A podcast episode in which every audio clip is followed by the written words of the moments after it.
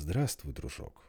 Сейчас ты прослушаешь сказку, написанную Александром Пушкиным «У лукоморья дуб зеленый».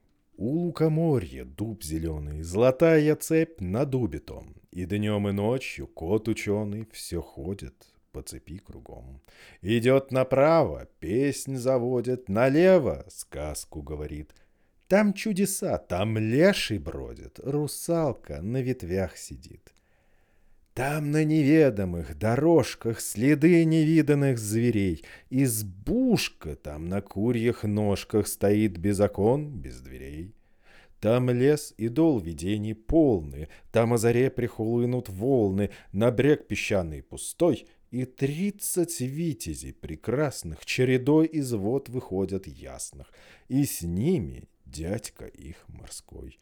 Там королевич мимоходом пленяет грозного царя.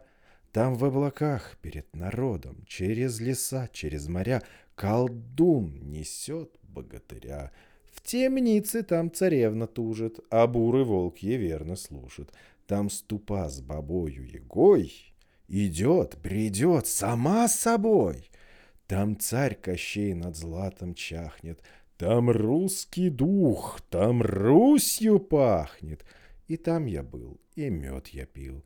У моря видел дуб зеленый, под ним сидел и кот ученый. Свои мне сказки говорил.